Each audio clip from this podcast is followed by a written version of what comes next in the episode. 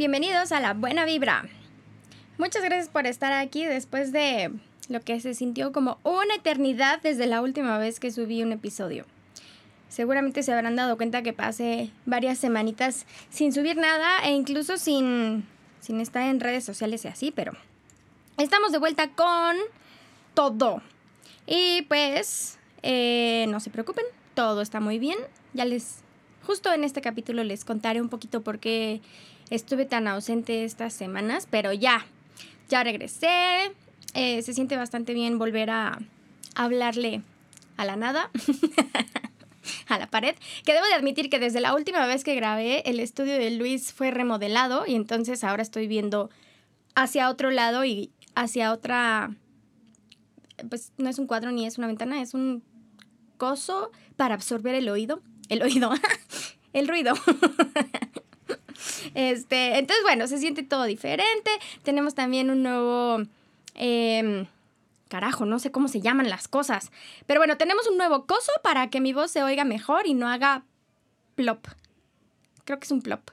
No importa. El chiste es que estamos de vuelta. Em, y pues bueno, justo, eh, la verdad es que no tenía una fecha de regreso ni, ni siquiera lo había pensado. Durante estas semanas se juntó lo estúpido con lo pendejo. Así es como lo defino yo.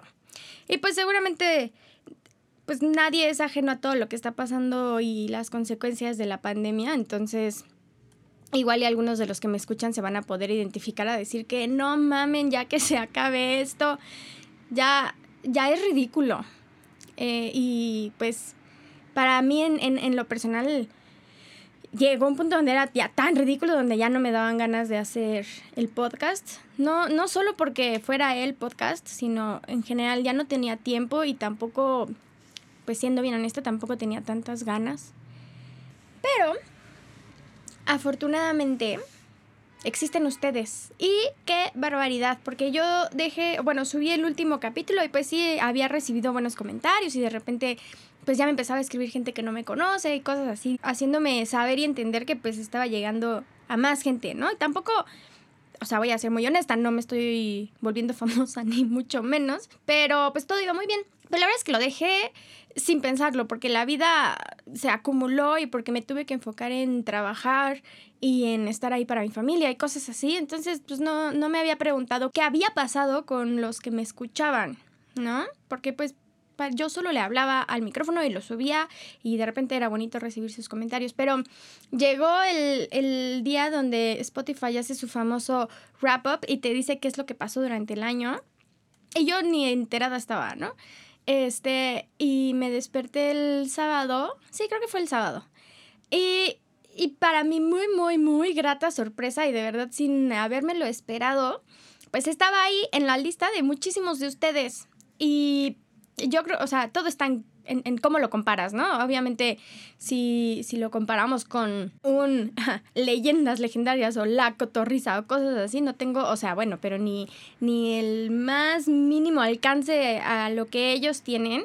Pero, pero me desperté de verdad con fotos y fotos de, de screenshots de, de amigos, sí, que conozco y literal mi mamá eh, pero también unas cuantas personas que no tengo ni idea de quiénes son y que les agradezco infinitamente que me hayan mandado eso porque me acordé de muchas cosas y por ahí lo puse en Instagram. Me acordé por qué lo estoy haciendo, me acordé un poco también que me tengo que divertir y tengo que no dejar de hacer este tipo de cosas aunque estemos en, en pandemia y aunque se junte lo estúpido con lo pendejo porque, porque si no nos volvemos robotitos y nos volvemos como eh, pues un poco pues sí, ¿no? Caemos ya en, en lo cotidiano que se ha vuelto la vida en la pandemia y, y pues se nos olvida divertirnos. Y si se nos olvida hacer ese tipo de cosas, pues perdemos un poquito de la esencia de quiénes somos. Este va a ser un capítulo bastante emocional, ¿eh? Me van a perdonar. Y pues así fue como decidí, uno, que debía hacer un, un episodio contándoles cómo me ha ido estas últimas semanas. Y dos, que necesito volver a hacer esto porque de verdad me apasiona y de verdad cada que me entero que alguien nuevo me escucha me llena de alegría poder compartir mis locuras y mis experiencias para que la gente sepa que todo va a estar bien y que de verdad, aunque a veces no sea fácil, la buena vibra después reditúa y te hace sentir bien y, y, y lo lo cosechas con creces, ¿no? Porque no nada más es andar como campanita por el mundo riéndote de todo, sino es actuar bien, ser amable, eh, preocuparte por los demás por los demás y pues tener un poco de sarcasmo para que cuando ya se convierta todo en anécdota, pues lo podamos ver así y lo podamos contar y volverlo capítulo. Y por eso este capítulo es la buena vibra y lo que se empieza. ¿Por qué lo que se empieza? Porque llegó un momento donde pensé que esto que había empezado como podcast lo iba a dejar a medias eh, y no lo iba a terminar y solo lo iba a dejar de hacer y nadie se iba a dar cuenta. Pero, oh, surprise, sí se dieron cuenta y pues aquí estoy de regreso. ¿Por qué lo que se empieza? Porque estoy segura que ya queremos también que este año que empezó ya se acabe.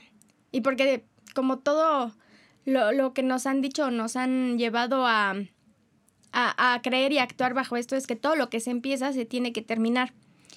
Y eh, ah, a veces no estoy tan de acuerdo. Como alguien que ha empezado muchas cosas y no las ha terminado, no estoy tan de acuerdo en que todo lo que se empieza se tiene que terminar o todo lo, lo que se propone o lo que se hace como objetivo se tiene que terminar.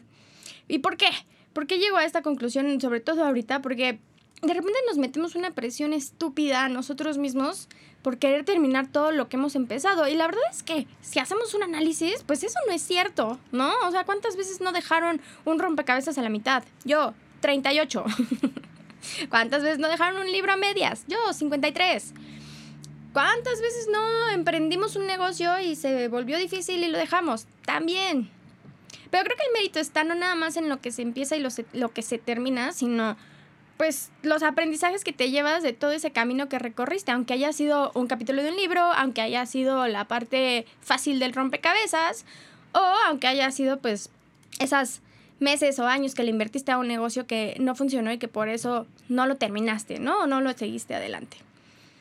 Y, y se, se junta un poco, escogí el tema también por lo que les decía, ¿no? Llevo estas semanas muy no queriendo terminar lo que empecé en muchos sentidos en, el ámbito de Godines o en el ámbito eh, podcast o incluso libros que tengo por ahí.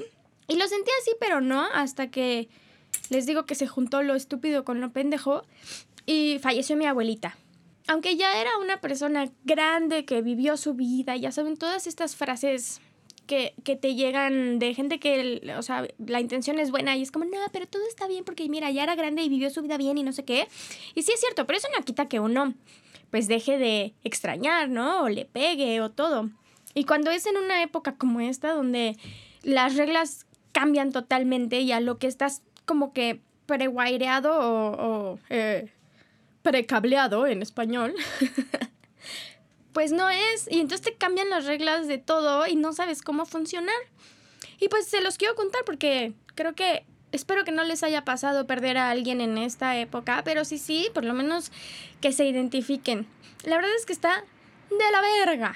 Y miren que no me gusta esa palabra, pero está de la verga. Así haya sido una persona grande o una persona joven, haya sido por lo que haya sido, pues creo que merecemos ese cierre o merecemos poder apapachar a nuestra familia y apapacharnos entre todos, ¿no? También así buscar el, el apapacho uno, ¿no? Este, y no se puede. Es horrible. Y sobre todo cuando se muere un abuelito que es, eh, bueno, en mi caso abuelita, que es como el, núcleo de la familia y lo que mantiene al resto de la familia unida, ¿no? Para cumpleaños, navidades o cosas así. Pues uno espera poder ver a las demás personas y no es así. Y fue una época, es una época súper difícil. Y no nada más a nivel personal, sino para toda mi familia. Y estaba como un poco dudando si hablaba de esto o no, porque al final pues es, es la vida de ellos también y no tengo ningún derecho a meterme ¿no? en su privacidad o en, cómo están pasando este duelo. Pero si es tantito como el mío, es bastante difícil y no nada más porque no podemos vernos y no nos podemos abrazar y no podemos decirnos que nos queremos, sino porque tienes o estás obligado a vivir el duelo de una manera muy sola y, y, a echarte porras tú solito y a salir adelante todos los días, porque aunque hay comunicaciones y mensajes y lo que sea, pues no es lo mismo, ¿no? Voy a tomar una pausita. Ya regresé de mi pausita.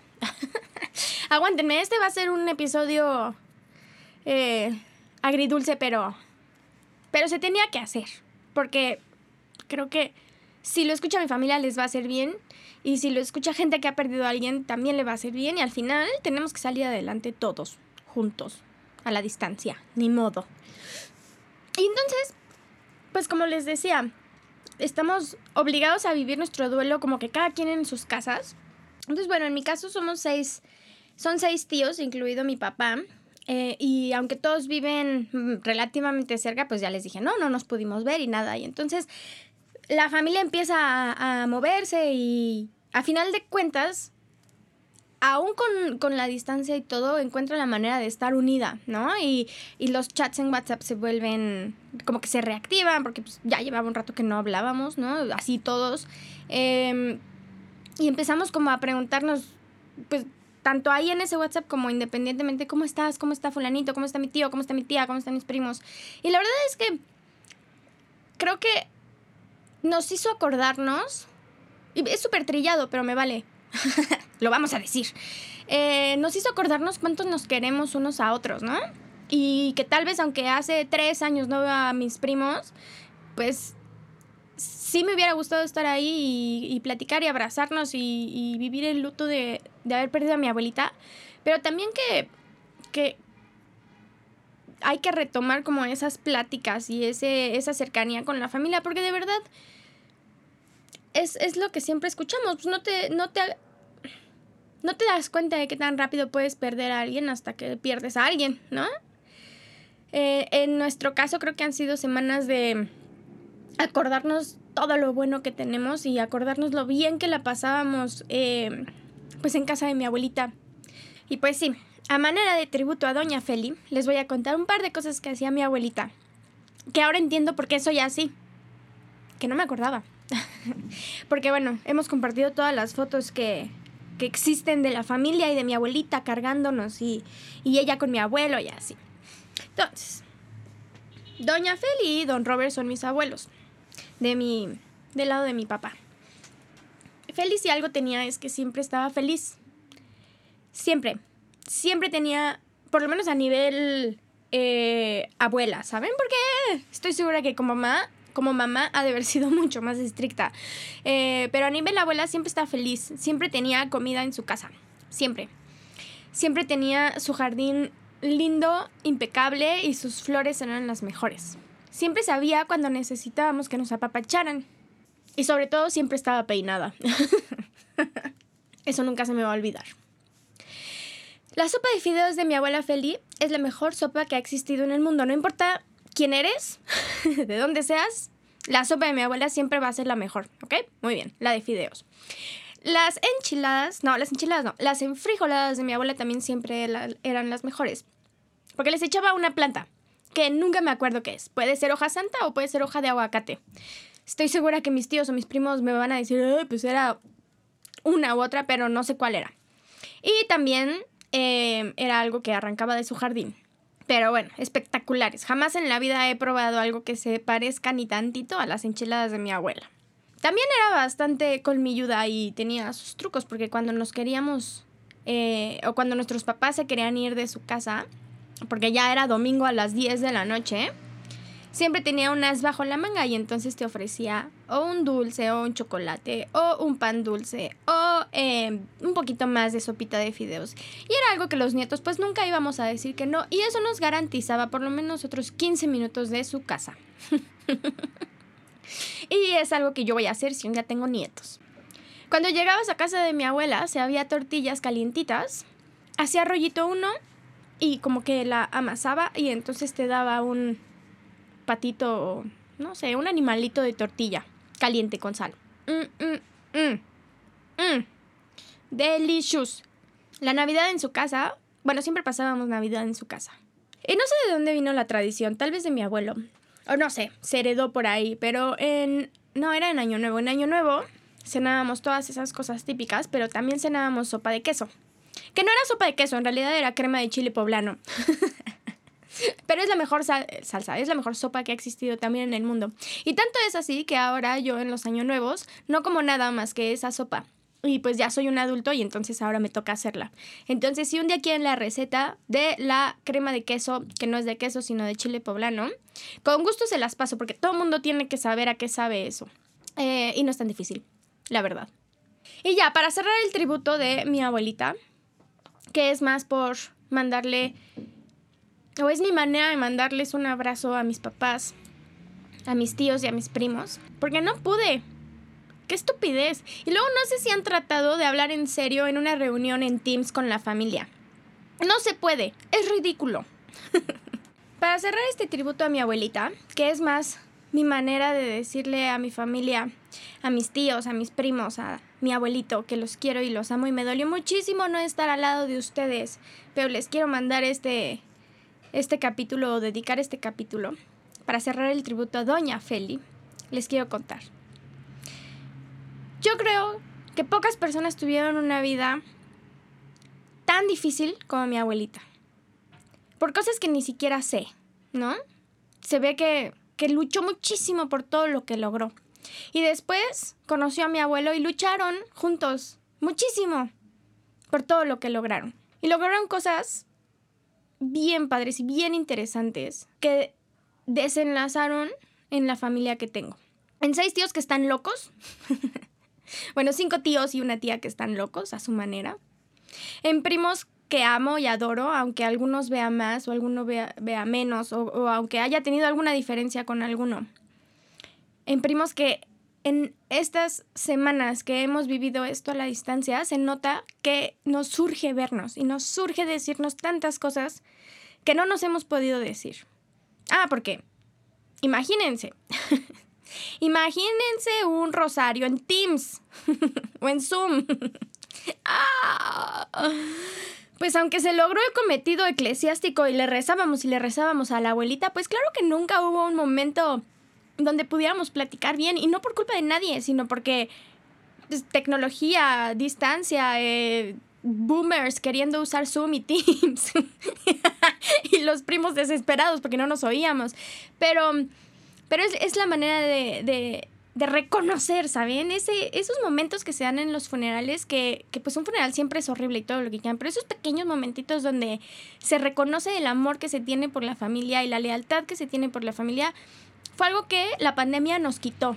Y esta es la manera de decir yo abiertamente a mi familia que estuvo de la chingada, que amamos a mi abuela y que aquí estamos más juntos que nunca.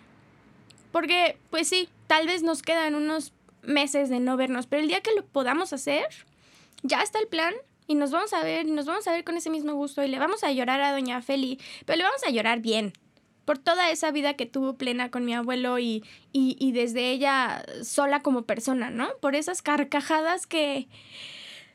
Por esas carcajadas que se echaba y por esas carcajadas también que dejó en tantas fotos que compartimos ahorita que, que de verdad me explican por qué somos así, por qué siempre nos reímos y por qué siempre le vemos el lado bueno a todo. Y pues, aquí en su capítulo de la buena vibra y en tu podcast eh, preferido, no podemos dejar de hacerlo. Por muy de la chingada que estén las cosas y por mucho que se junte lo estúpido con lo pendejo, tenemos que seguir viéndole el lado bueno como le hacía Feli. Yo creo que es la lección más grande que nos dio.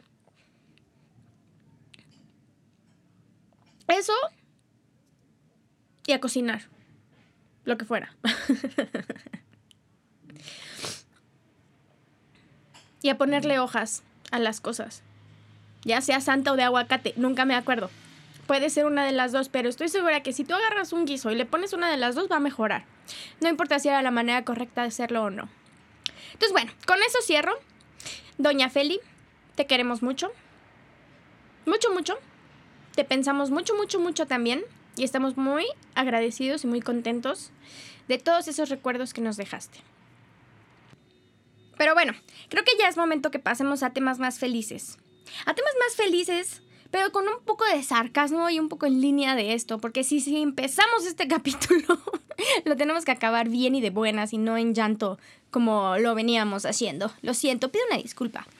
Pero bueno, ya que se acabe el año, ¿no? no sé por qué en, la mente colectiva, y no importa qué tan eh, letrado seas y de qué tan lógico te jactes que eres, algo en tu mente y en tu ser te dice que en cuanto se acabe el año las cosas van a mejorar, porque así funcionamos, ¿no?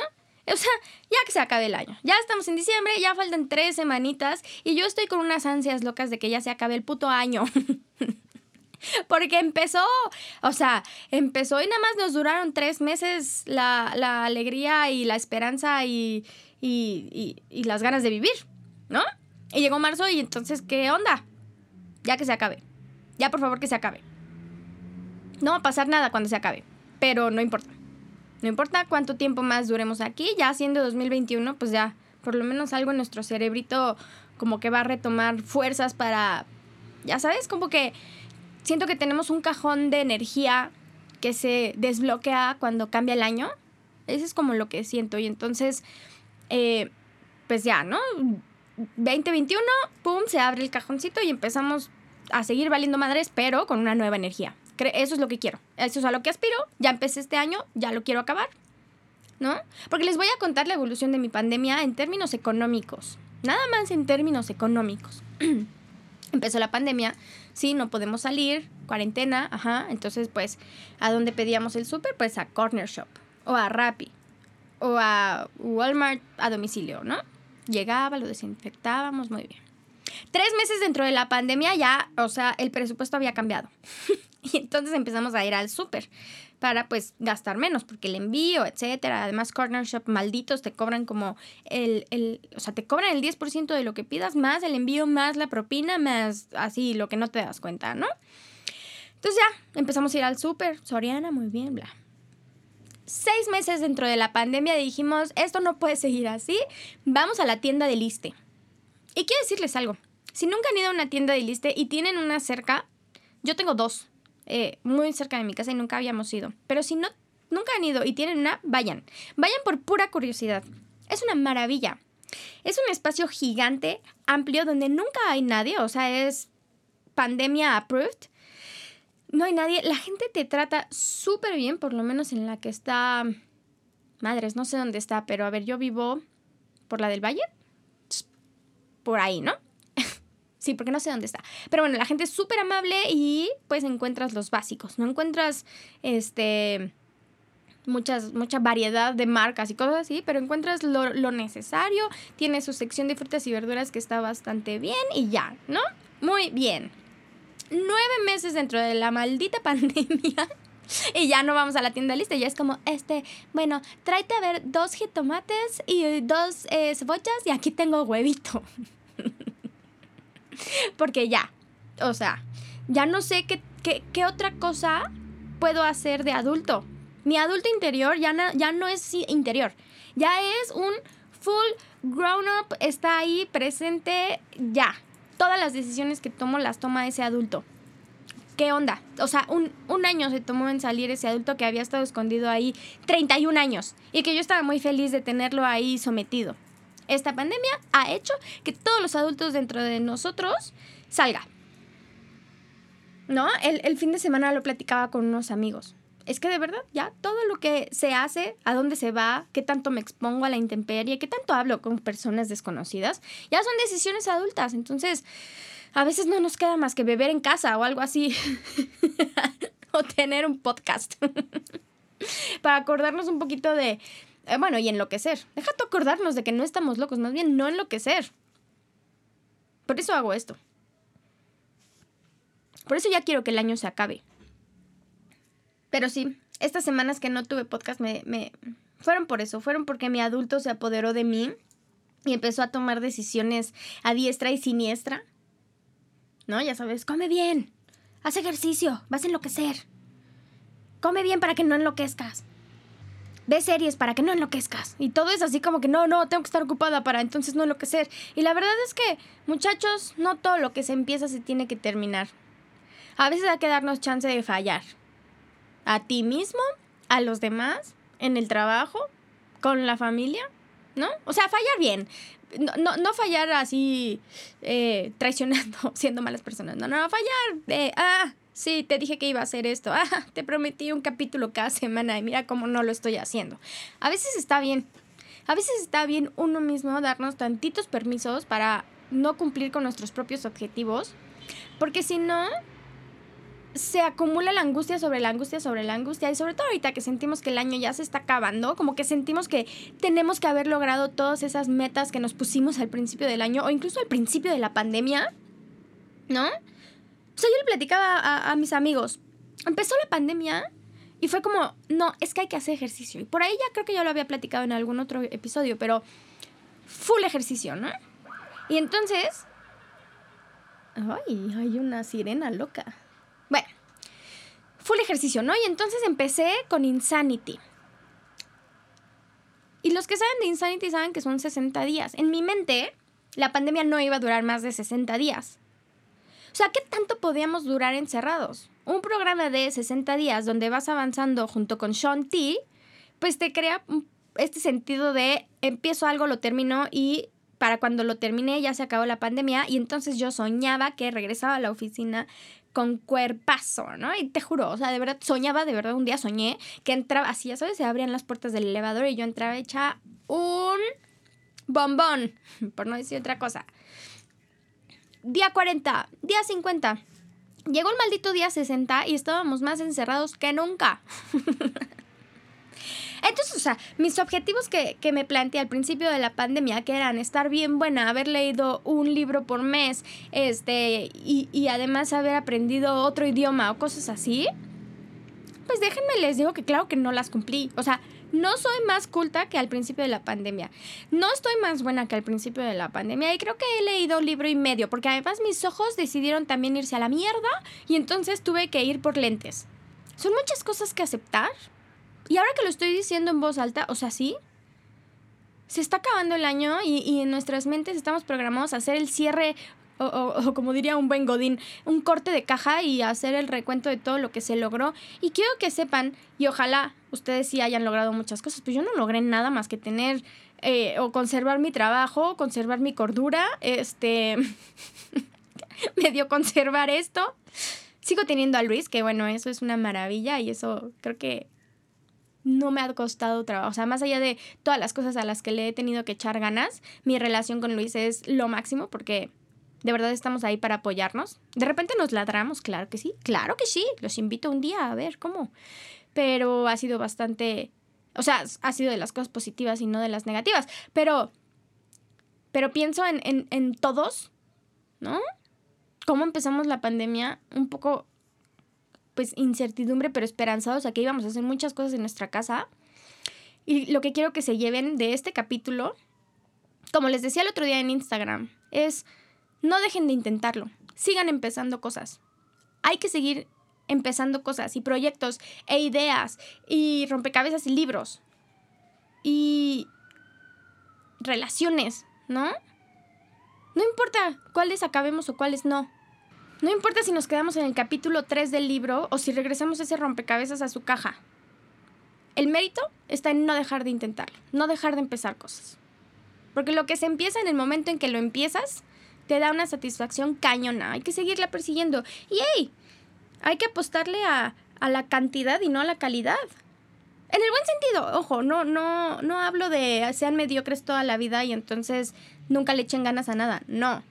Échenle el 120% de ganas y de esfuerzo a las 120 cosas que empiecen.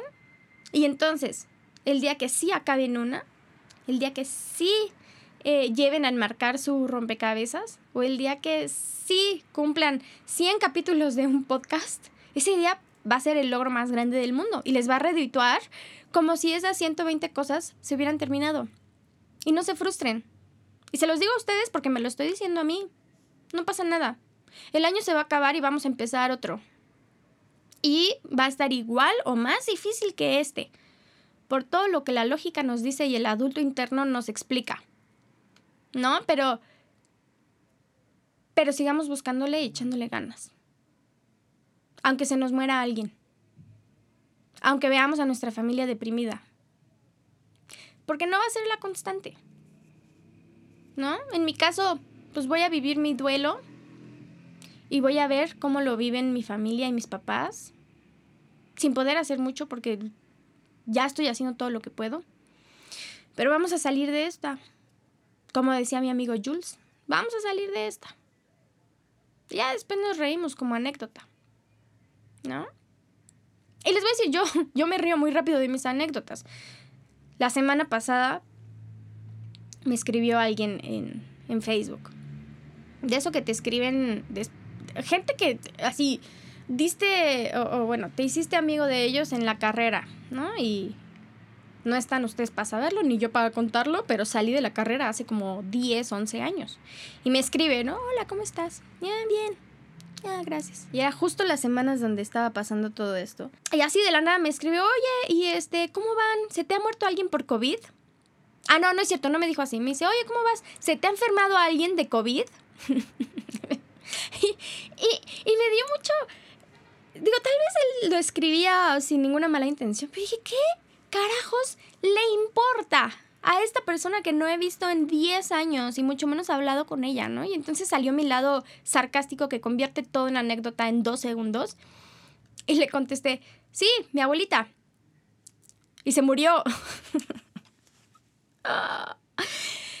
y me dio mucha risa interna. Y digo, es una muestra de mi sentido de humor negro, pero, no podía dejar de reírme de decir, es que de algo me tengo que reír. ¿Es esto o me pongo a llorar? Ahora, para que ustedes lo sepan y también para mi familia que me esté escuchando, no, no o sea, creo que no se murió de COVID. ¿No? Mi abuelita ya era una persona muy grande y ya eh, era algo que iba a pasar. Y como les decía, ¿no? Vivió su vida muy bien y fue muy feliz y todos estábamos eh, muy felices con la vida que había llevado. Y no fue el COVID que vino a complicar todo, ni estuvo en el hospital, ni estuvo intubada, ni fue parte de nada de eso. Pero lo que voy es, ese momento de sarcasmo estúpido y, solo contestar así, pues es la manera que a veces algunos tenemos de lidiar con las cosas que nos están pasando. Entonces, mientras más rápido lleguemos a convertir anécdotas, más, mientras más rápido lleguemos a convertir hechos a anécdotas, más rápido nos va a dar risa y más rápido vamos a poder salir de eso. Y bueno, hasta aquí mi capítulo de la buena vibra. Espero de verdad tener otro capítulo antes de Navidad. Si no, es porque maldito año. Pero si sí, me va a dar mucho gusto compartirlo con ustedes. Espero de verdad que la pasen muy bien eh, desde ahorita, desde ahorita que ya empieza como el tema navideño y adornemos nuestras casas. Y miren, aunque no sintamos ganas, o aunque a veces digamos, ah, ¿para qué? No dejemos de hacerlo. Estas fechas, por muy cursis y por muy lo que sean, no deben de pasar desapercibidas porque son las pocas cosas que nos están haciendo tratar de salir de la cama, de la pijama, de donde estemos haciendo cuarentena, ¿no? Y es un pretexto para pasárnosla bien. Entonces, hay que echarle ganas. Em, los quiero mucho. Me hicieron muy feliz con esas listas. Como diría mi yo de sexto de primaria, me creo la muy muy y lo compartí para creérmela muy, muy tres veces. Entonces, no dejen de compartirme qué opinan, si han pasado por algún momento así y pues estamos juntos. Cada vez está siendo una comunidad que eh, yo los leo con todo el gusto del mundo y estoy segura que en cuanto se empiecen a leer entre ustedes también se va a volver una, en una comunidad bastante, bastante linda. Los quiero mucho. Eh, gracias a Luis por editar esto que no va a ser fácil. si ya llegaron hasta acá, creo que va a ser el capítulo más difícil de editar porque, ah, como chillé y después los va a tener que borrar. Entonces, los quiero. Muchas gracias. Adiós.